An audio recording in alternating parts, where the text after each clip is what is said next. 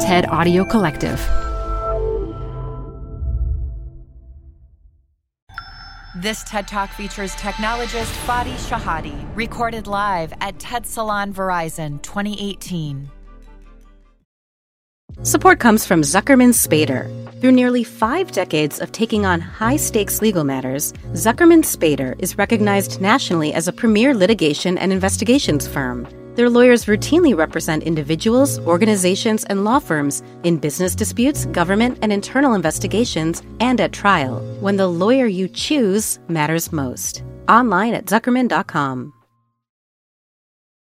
Support for TED Talks Daily comes from Capital One Bank. With no fees or minimums, banking with Capital One is the easiest decision in the history of decisions.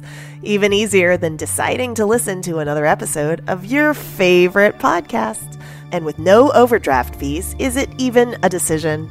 That's banking reimagined. What's in your wallet? Terms apply. See CapitalOne.com slash bank. Capital One N.A. member FDIC.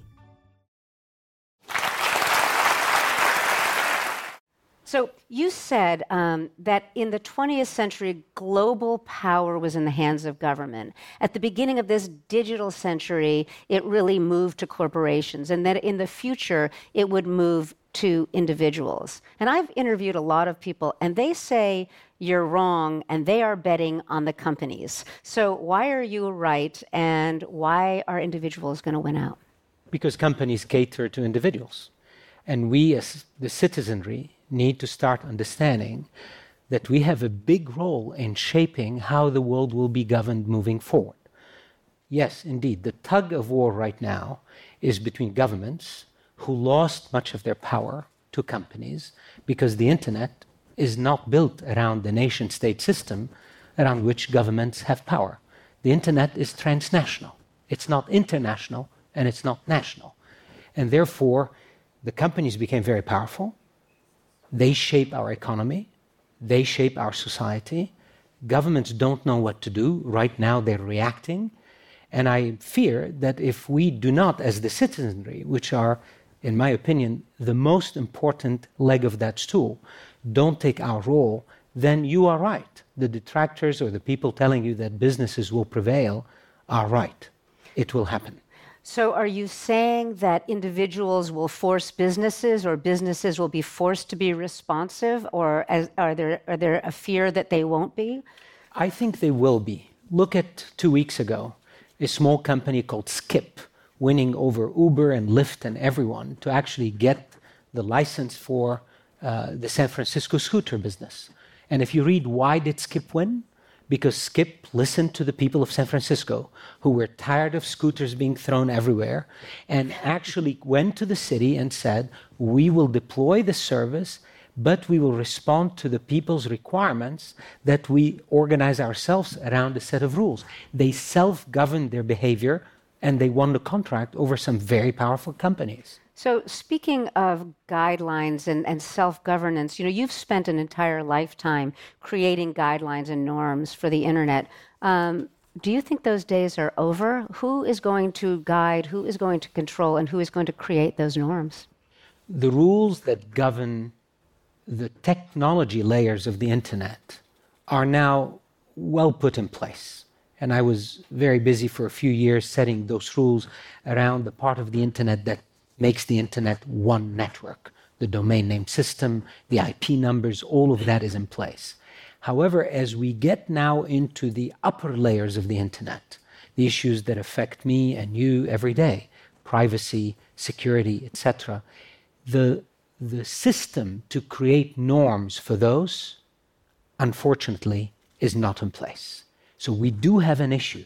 We have a system of cooperation and governance that really needs to be created right now so that companies, governments, and the citizenry can agree how this new digital world is going to advance. So, so what gives a digital company any incentive? Let's say Facebook comes to mind. They would say they have their users' best interests at heart, but I think a lot of people would disagree with that. It's been very difficult to watch how tech companies have reacted to the citizenry's response to their technologies. And some of them, two, three years ago, basically dismissed it. The word that I heard in many boardrooms is We're just a technology platform. It's not my issue if my technology platform causes families to go kill their girls in Pakistan. It's not my issue. it's their problem. I just have a technology platform. Now, I think we're now entering a stage where companies are starting to realize this is no longer sustainable. And they're starting to see the pushback that's coming from people, users, citizens, but also governments that are starting to say this cannot be. So I think there is a um, immaturity that is starting to set, especially in that Silicon Valley area, where people are beginning to say, we have a role. So when I speak to these leaders, I say, look, you could be the CEO, a very successful CEO of a company, but you could also be a steward. And that's the key word. You could be a steward of the power you have to shape the lives and the economies of billions of people. Which one do you want to be? Well, and the answer is it's not one or the other.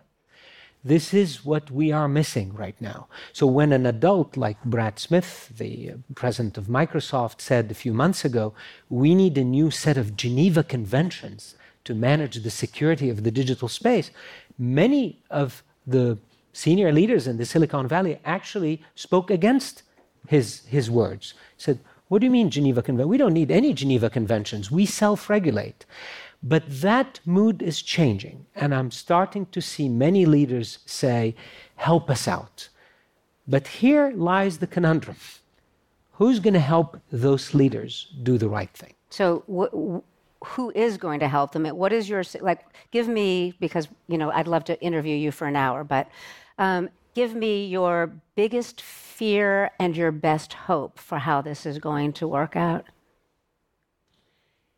My biggest hope is that we will become each stewards of this new digital world. That's my biggest hope. Because I do think often we, put, we want to put the blame on others. Oh, it's these CEOs, they're behaving this way. Oh, these governments are not doing enough. But how about us? How is each of us actually taking the responsibility to be a steward of the digital space we live in? I mean, one of the things I've been pushing on university presidents is we need every engineering and science and computer science student who's about to write the next line of code or design the next IoT device to actually have in them a sense of responsibility and stewardship to it, towards what they're building. So I suggested we create a new oath, like the Hippocratic Oath, so that every student entering an engineering program takes a technocratic oath or a wisdom oath or some oath of commitment to the rest of us. That's my best hope, is that we all rise. Because governments and businesses will fight over this power game. But where are we? And unless we play into that, that power table, I think we'll end up in a bad place.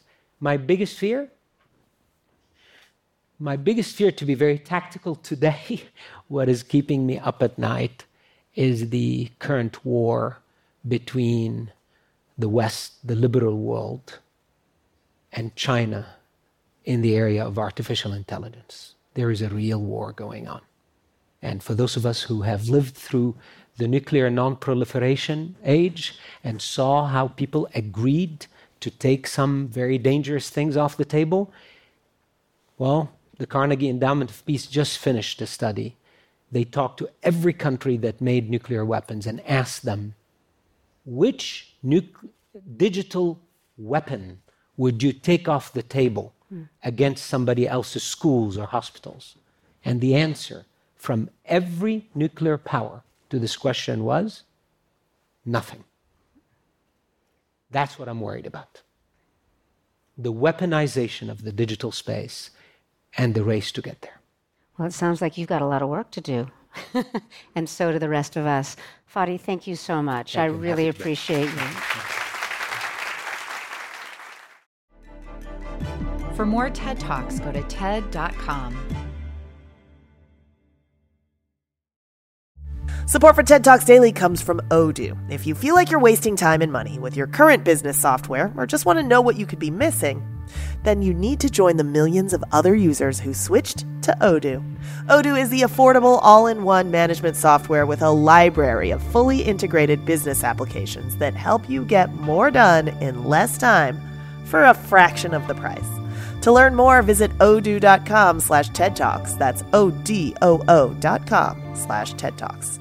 Odoo, modern management made simple.